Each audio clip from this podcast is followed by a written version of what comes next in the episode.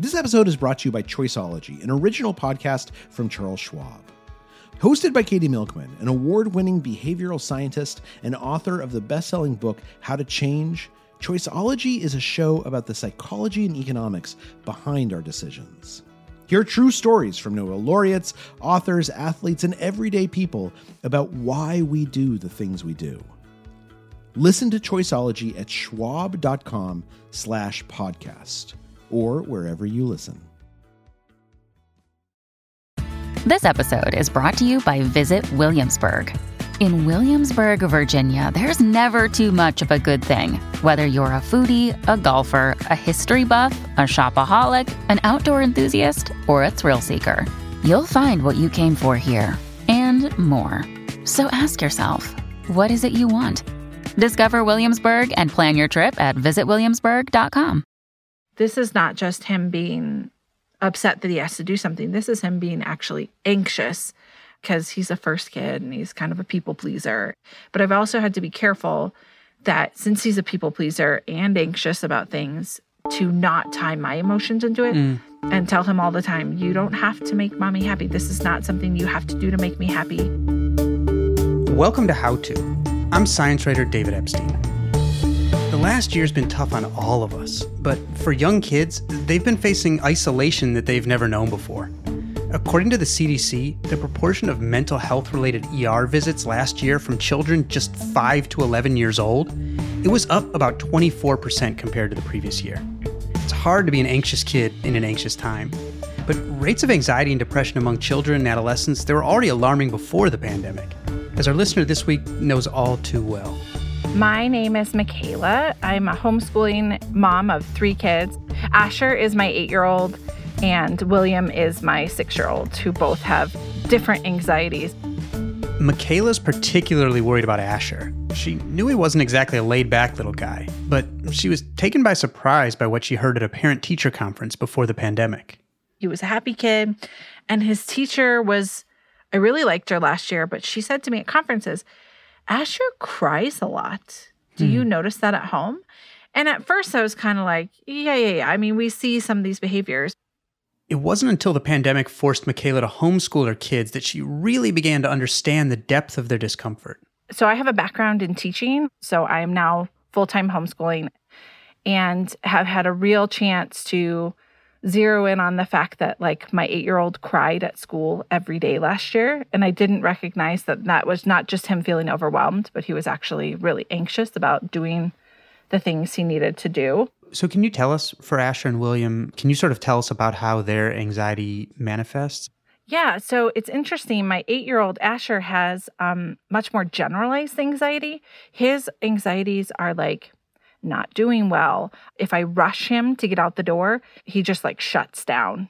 Whereas my 6-year-old William is in a different stage of development and he has very specific anxieties. He unfortunately had a tick on him a few weeks ago. And now every night he can't sleep because he's concerned he has a tick. And so it's more specific things like if he hears anyone is sick now, thanks pandemic, he thinks, oh, am I going to get sick? Am I going to die? And I'm like, no, buddy, you're totally healthy. It's fine. Gotcha. And do you and your husband struggle with anxiety? Is this something new to you? Is it something that's familiar to your family? Oh, it's very familiar. Okay. My husband is treated for generalized anxiety and depression, and I have what I would call undiagnosed anxiety. So I'm very aware of it in the world, especially in our family.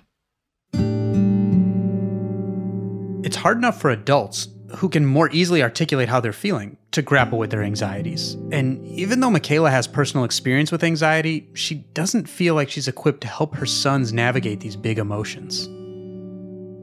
When your children get upset, it's very common, especially when they're anxious and uncomfortable, for parents to want to just kind of either make them feel better immediately or and then they end up getting anxious themselves or getting frustrated. And so there's a lot of emotion that happens in these interactions. And so if you're able to model calm behavior and give suggestions with the emotion out of it, sometimes that's helpful.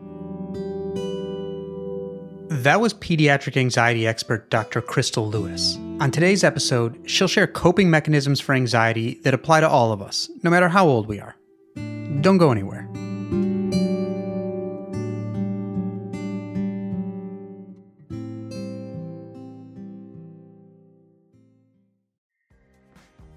This episode is brought to you by Defender. For those who embrace the impossible, the Defender 110 is up for the adventure.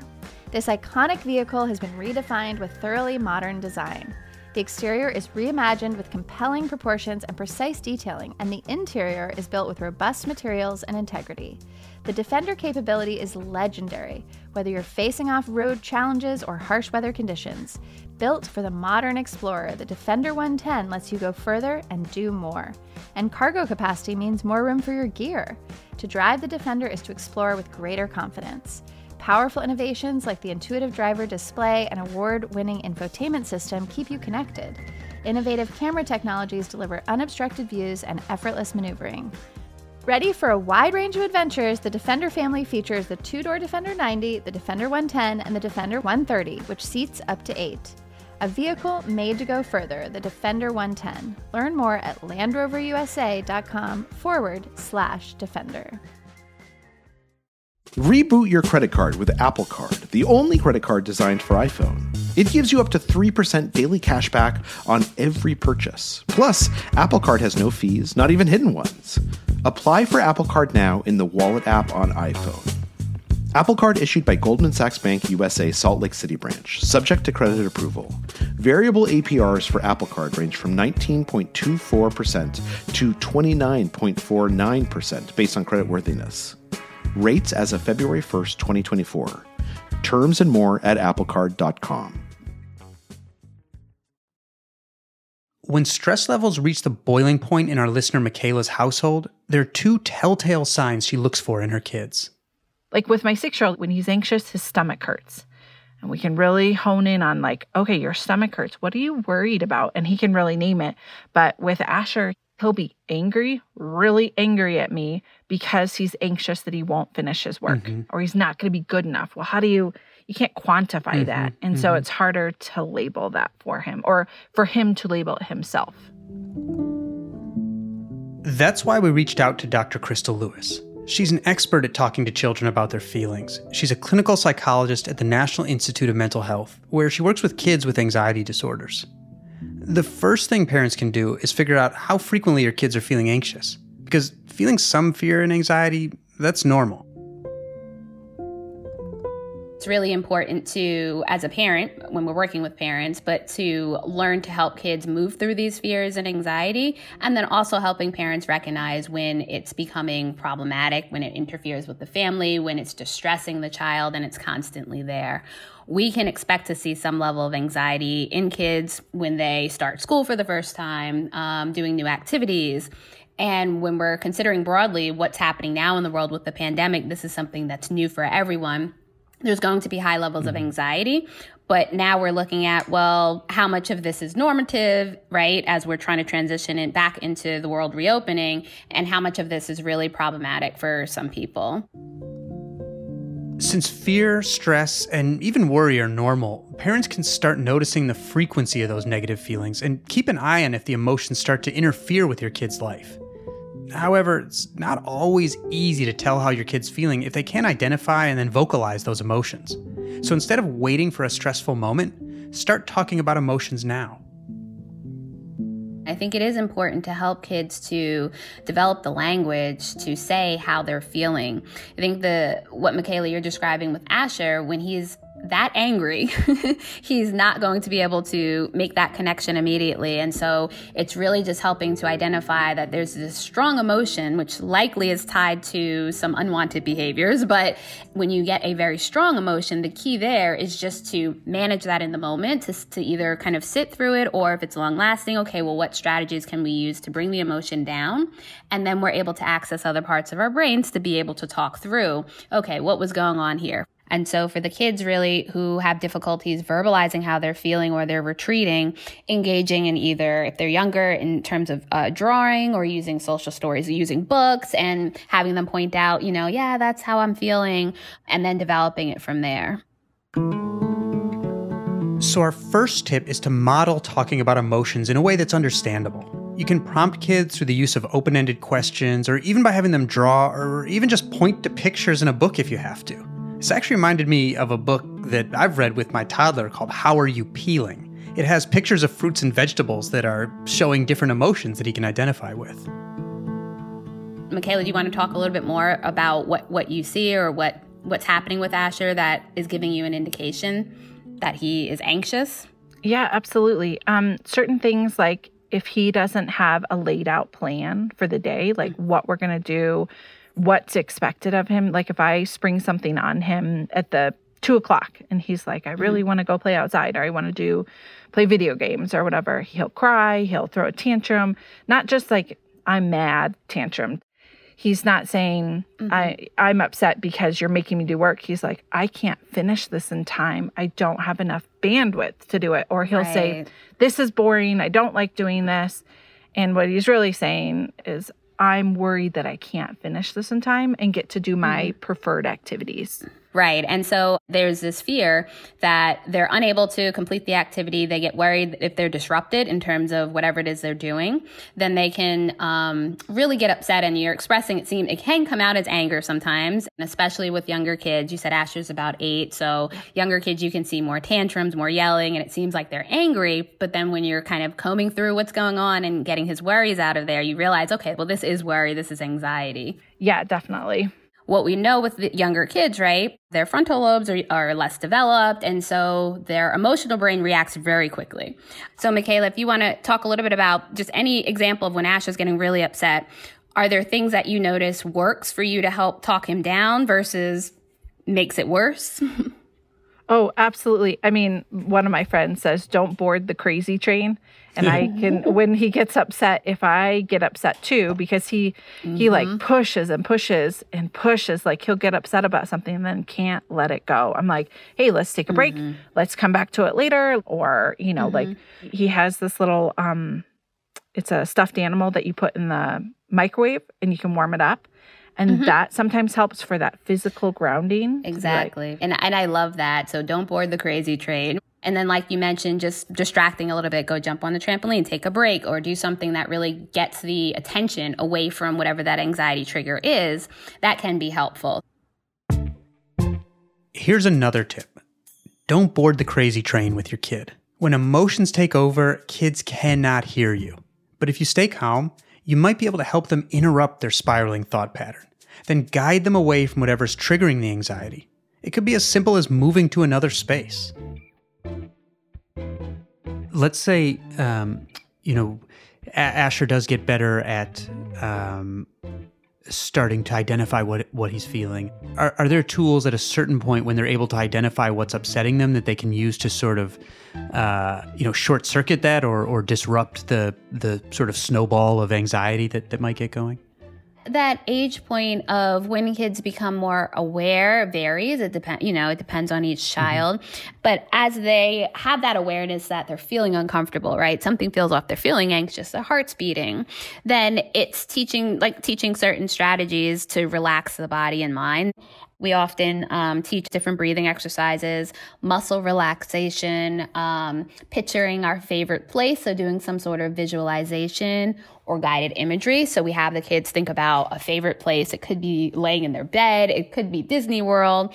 And then teach them how to think of that place and use their senses to bring themselves to that place. So there are all these different exercises that we do to help kids just relax in the moment. As a cognitive behavioral therapist, Crystal also tries to help kids bring awareness to how their thoughts, physical feelings, and behaviors interact with each other. So what we're thinking influences how we feel and what we do. So we work through and help kids to identify how they're feeling first by identifying the emotion, but then to pay attention to what's going on physically in their body and then what their worries are. What are the worries that they're having and the behavior? And so when we're identifying these three areas, then we help kids to reframe, okay, so can we tell ourselves a happy thought right now, a helpful thought? Emotions are tied to thoughts, and you can proactively change your thoughts. Once your child's identified what they're feeling and calmed themselves down, the next tip is to help them reframe the situation. But that kind of thought process, it's basically the core of cognitive behavioral therapy. It takes practice, and especially for kids, it takes help and prompting from parents who might be feeling overwhelmed themselves. Michaela, if you could maybe describe a situation that you know you're going to have to deal with again and mm-hmm. and what you'd be inclined to do. And maybe, Crystal, you can sort of help her walk through what would be a way to serve as the best model for Asher. Yeah, so one of the things we often see, and he had a huge tantrum about the other day, is he's working through a workbook right now that he had to read about potential and kinetic energy, which is something that's kind of tricky mm-hmm. and new for him. Mm-hmm. He had the fight or flight going on, mm-hmm. and he was mm-hmm. in fight mode. And I could not get through him, no matter how many examples I gave to him. We read it together. I couldn't get through to him. He just had the I can't brain mm-hmm. on, and I couldn't, I just need ideas about how to get through to that. So it sounds like you're describing a situation where he's at the top of just being heightened. So he didn't want to hear it. He didn't want to do it. And so he was expressing a high level of emotion. So for you, you're trying to talk him through it. It wasn't helpful. Well, I tried to be really nice, but then you board the crazy train as he continues to, my dad lives with us, so he was trying to help.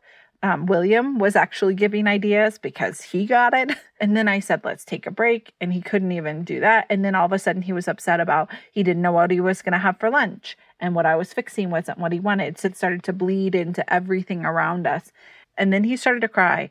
And then it transitioned into full meltdown up in his room. Finally, what calmed him down is we got his warmie warmed up. We got him wrapped in a blanket because sometimes that helps to feel tight and you're mm-hmm. safe.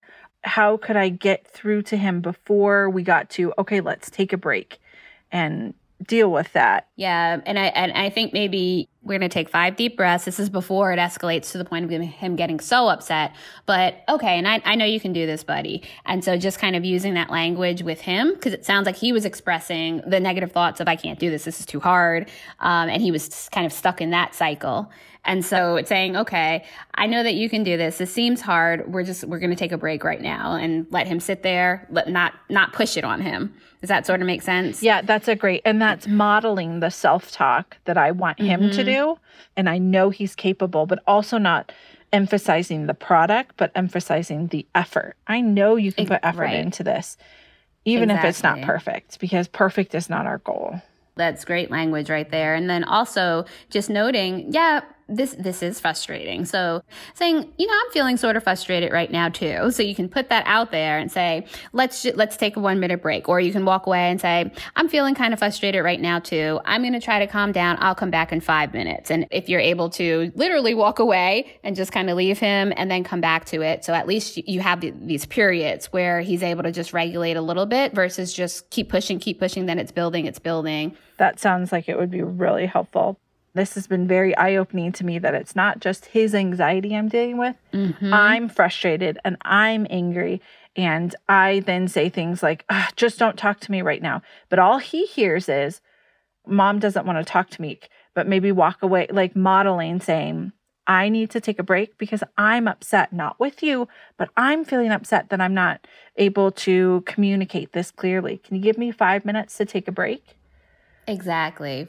Practice self-compassion. Know that you're not going to get it right each time. There are going to be times that you're just really frustrated or you're really anxious, but at least focusing on yourself first. How am I handling this situation? What's my first reaction? How am I feeling? It's completely natural to feel anxious when your child's feeling anxious or upset. You want to help. That's your role. That was really interesting to hear too, because I think as a, thinking as a parent, I'm like, gosh, my first instinct is never to, and again, I'm talking about a toddler, but just to tell the child, look, I'm frustrated, right? It's sort of there's the implicit message that you as the parent are supposed to seem totally in control until all of a sudden it mm-hmm. boils over and you're obviously not.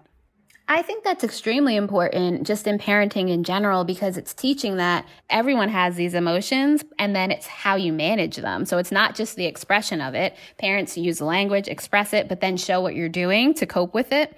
And then that's really where the children can see, oh, okay, this happened. Mommy was upset and now she's okay. It's just kind of like this cycle that it's important to model. It helps the family in general. Here's our next tip. Rather than just hiding your anxiety, model coping skills the same way you'd model anything else as a parent.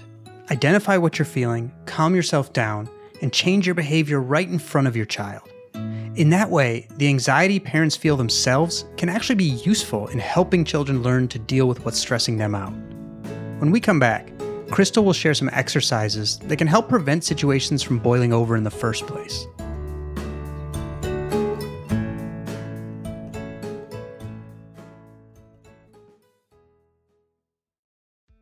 This episode is brought to you by Choiceology, an original podcast from Charles Schwab. Choiceology is a show all about the psychology and economics behind our decisions. Each episode shares the latest research in behavioral science and dives into themes like, can we learn to make smarter decisions? And the power of do-overs. The show is hosted by Katie Milkman. She's an award-winning behavioral scientist, professor at the Wharton School, and author of the best-selling book, How to Change. In each episode, Katie talks to authors, historians, athletes, Nobel laureates, and everyday people about why we make irrational choices and how we can make better ones to avoid costly mistakes. Listen and subscribe at schwab.com/podcast or find it wherever you listen. If you're struggling to lose weight, you've probably heard about weight loss medications like Wegovy or ZepBound, and you might be wondering if they're right for you. Meet PlushCare, a leading telehealth provider with doctors who are there for you day and night to partner with you in your weight loss journey. If you qualify, they can safely prescribe you medication from the comfort of your own home. To get started, visit plushcare.com/weight loss. That's plushcare.com/weight loss. plushcare.com/weight loss. We're back with Michaela and our expert, Dr. Crystal Lewis, who specializes in pediatric anxiety. Often situations that cause anxiety are due to fear of the unknown, but that can be averted through clear communication and structure. Let's take the example of getting out the door. How would you help him to know it's going to be fine, but if you sit and play with your brother for 30 minutes, then you're going to have to rush. You've had half an hour to get ready. Part of me wants to be like, it's your own fault, but that doesn't help, you know? As an adult, that wouldn't help me. If someone said, well, it's your problem. You created this. Yes, but I created it. How am I going to solve it now? Yeah, that's a great question. It's a little tricky. I think if you find yourself in a situation where either, you know, he's getting distracted or he'd rather, of course, most kids would rather play with their toys than get dressed or brush their teeth, you may then have to set up more of just what we say like a reinforcement system so that when he's able to brush his teeth, get dressed, and have his backpack ready, you know, by a certain time, then there can be some sort of earning of a reward. And when you set up these ways to kind of motivate kids, you're helping with the anxiety, right? But then also it's a bit of a motivator to get him to do the things that he needs to do to get out of the house. Thank you. That's very concrete of how I can apply this. That's our next tip. Set up routines and reward systems. Anxiety can stem from a lack of control. So by setting up systems and clearly communicating what's expected of your kids, you're giving them time to prepare themselves and options to feel in control of the situation. But that also means taking steps to prepare yourself. It's not always easy being patient and reminding a kid over and over, especially when they're getting frustrated as time goes on. You know, when we're working with parents, we want to identify, how are you responding in these situations? So we can teach the kids coping strategies and some skills, but for the parents as well, what are you doing? That's one, modeling the behavior you want to see. And two, how do you help talk your children through these scenarios without working them up? And sometimes, you know, it starts with just validating your child's emotion. That's really helpful. And it reminds me that a lot of his anxiety is my anxiety. It's how I react to his situation. And when he's needling, it's like in a relationship, you can pick a fight. He's trying to pick a fight to get out of doing whatever he's doing or to make himself feel better that he's upset or whatever. And as long as I say, hey, you're really upset, I get that. And I don't board that crazy train. I handle it well, which is not all the time, but right. it's reality. But that's awesome to hear. Thank you. Yeah, exactly. Because it's very common in anxious households, right? That parents can be very reassuring or they can just be over accommodating. There's a lot of accommodation that happens because you don't like to see your child distressed and they never really learn that, okay, I can get through these situations. Here's our next tip. It's easy to lean into your parenting instinct and just allow your child to avoid something that stresses them out or makes them scared.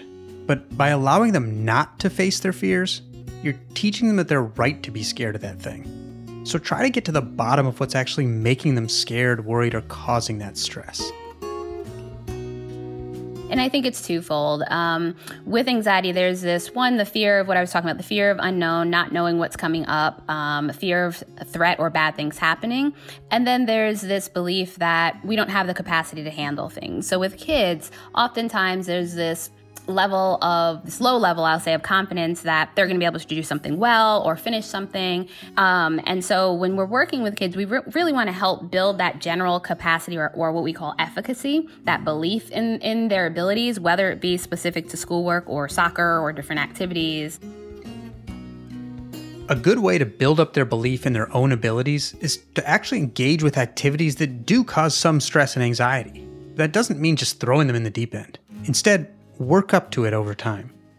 Crystal recommends a kind of exposure therapy called a fear ladder, which essentially outlines a bunch of different ways that you're going to practice whatever this fear is. And each rung of the ladder is just another step, right? You're going higher and higher. So you would want to start off with something that might be a little difficult, but you know is not going to cause your child significant fear. And then you would kind of work your way up from there. With this technique, it's important that you're taking baby steps, communicating to your child along the way, and making sure the exposure is happening in a safe space. Crystal, could you give us one example of kind of a successful tough case that you had a breakthrough on and what led to that? In the past, I've had a very significant vomit phobia, and the child also had some generalized anxiety, but she was 8 years old at the time I was working with her. It started when she was very young. At 6, she started on medication, and there's just a lot of avoidance over those 2 years till she turned 8. She had lost weight from not eating. She used to not eat lunch at school. She would refuse to go to school during flu season, wouldn't play at recess. So what we did is kind of created that fear ladder of, okay, we're going to start with playing games, with spelling out different words for vomit. And we moved all the way up to eating Dunkin' Donuts and Sprite and then spinning around in the office chair and doing all these different behaviors to the point of kind of fake vomit and being in the bathroom pretending we're vomiting. But there was just a lot of exposures, and she did so well over time. And she was very excited. The first time someone vomited at school, she was like, my friend vomited at school and I didn't get out of my seat. She was right next there. She's like, I didn't help her, but I didn't get out of my seat, and like just the sense of pride and efficacy that, yeah, vomit's pretty disgusting, but she wasn't responding with that same fear response. I think really just highlights how exposure in general is helpful. That's an awesome story, touching and funny, and a happy ending. The last tip we have for parents trying to help their anxious children is that you don't have to wait to get professional help until it's a crisis point. You can actually reach out to someone like Crystal, and they'll help you figure out if your child needs professional intervention.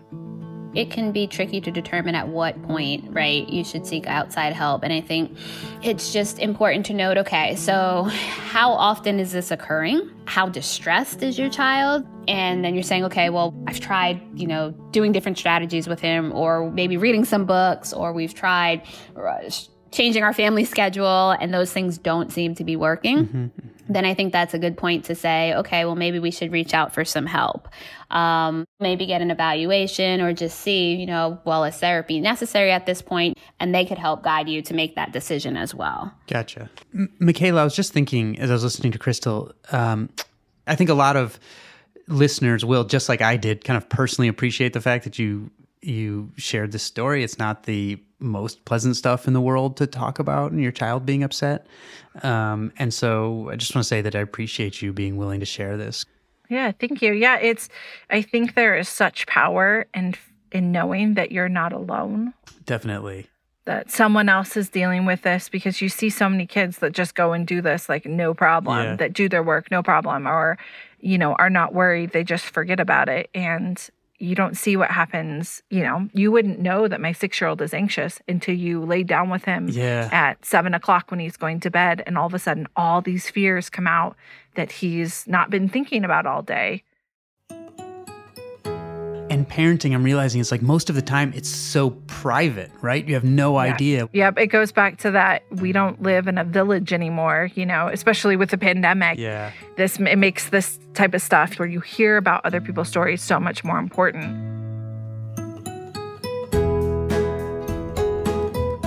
Thank you, Michaela, for sharing the story of her family with us. It's not the easiest thing in the world to talk about, and we really appreciate it. and to Dr. Crystal Lewis for all of her useful advice. Do you have a parenting question or some other question? Send us a note at howto@slate.com or leave us a voicemail at 646-495-4001. Finally, if you want zero ads on How To or any Slate podcast, you can sign up for Slate Plus. Slate Plus members get benefits like bonus episodes of shows like Slow Burn, unlimited reading on the Slate website, and you'll be supporting the work we do here on How To. It's only $1 for the first month.